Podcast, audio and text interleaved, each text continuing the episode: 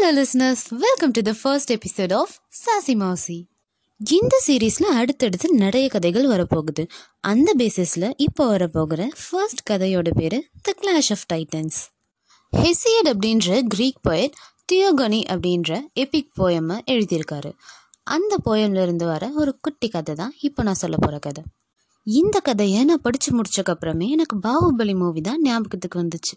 Greek mythology படி பார்த்தா earth உருவாகிறதுக்கு முன்னாடி வெற்றிடமாக தான் இருந்துச்சு. அதை கயாஸ்னு சொல்கிறாங்க இப்போது கயாஸ்னா குழப்பம் அப்படின்னு நம்ம சொல்கிறோம் அப்போது கயாஸ்னா வெற்றிடமாக இருந்துச்சு. அதுக்கப்புறம் தான் ஏர்த்தில் ஃபர்ஸ்ட்டு மவுண்டெயின் உருவாகுச்சு. அதுக்கப்புறமா கடல்கள் வானம் வானத்தை க்ரீக்கில் யுரேனஸ்னு சொல்லுவாங்க. வானத்தில் சன் மூன் ஸ்டார்ஸ்லாம் உருவாகுச்சு அதுக்கப்புறமா யுரேனஸ்க்கும் ஏர்த்துக்கும் நிறைய குழந்தைகள் பிறந்தாங்க. அவங்கள டைட்டன்ஸ்னு சொல்கிறாங்க குழந்தைகள்லாம் பிறந்தாச்சு. ஆனால் யுரேனஸ்க்கு இப்போ என்ன பயம்னா இந்த டைட்டன்ஸில் யாராவது ஒருத்தவங்க அரசராயிட்டாங்கன்னா நம்மளோட பவர் நம்ம கிட்ட இருந்து போயிடுமே அப்படின்னு தான்.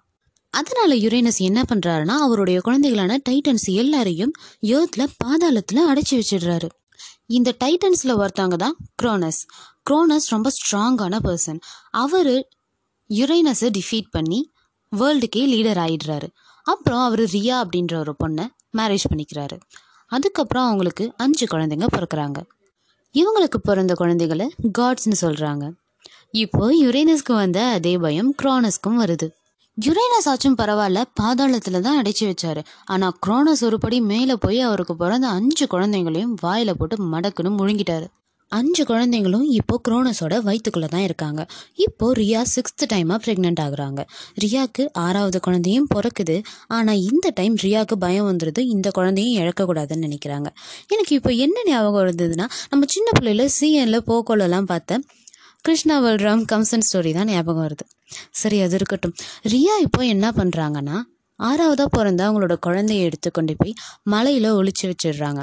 இங்கே வந்துட்டு ஒரு கல்லை துணியில் கட்டி அதை க்ரானஸ் கிட்ட கொடுத்துட்றாங்க. க்ரானஸ் அது குழந்தை தான் நினச்சி அதையும் முழுங்கிடுறாரு. இப்போ அந்த மலையில் இருக்கிற குழந்தைக்கு ரியா ஜியஸ்னு பேர் வச்சுட்டாங்க. ஜியஸை மலையில் இருக்கிற ஆடு மேய்க்கிறவங்களாம் தான் வளர்த்துட்டு வராங்க.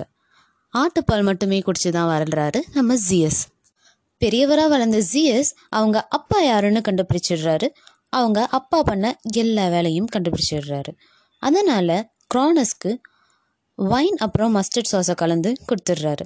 இது ரெண்டுத்தையும் கலந்து குடித்தா வாமிட் கன்ஃபார்ம் இதை குடித்த க்ரானஸ் எல்லாத்தையும் வாமிட் பண்ணிடுறாரு. அவர் வாயிலிருந்து யார் யார் வராங்கன்னா அந்த அஞ்சு பிள்ளைகளும் வளர்ந்து வராங்க.